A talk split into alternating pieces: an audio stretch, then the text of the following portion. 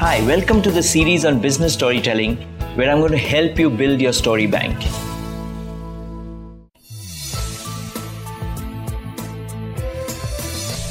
Hi, today's story is about a Canadian gold mining company called Goldcorp. They had a CEO called Rob McEwen. He was quite a maverick and he came up with lots of wild ideas, some of which had worked, some of it hadn't. And in 2000, there was a scenario where there was a problem in the company. Their main mine in Ontario had started drying up. The market was shrinking, the gold market was shrinking, the prices were coming down.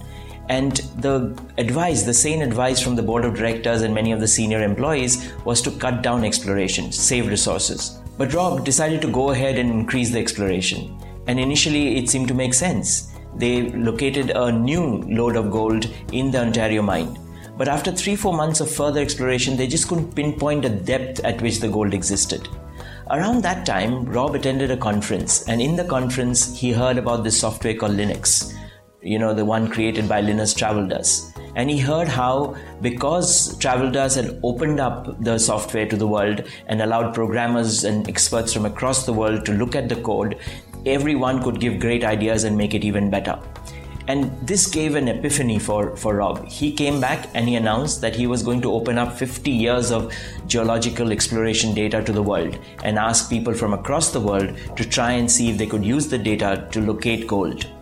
Obviously, you can understand the backlash that happened and all the advisors were against it, but Rob went ahead and he announced what he called the Goldcorp Challenge half a million dollars for people who could find gold. And he got huge amount of submissions. Over a thousand people from over 50 countries submitted their uh, sort of solutions. And these were not just geologists, they were mathematicians, they were programmers, scientists, consultants.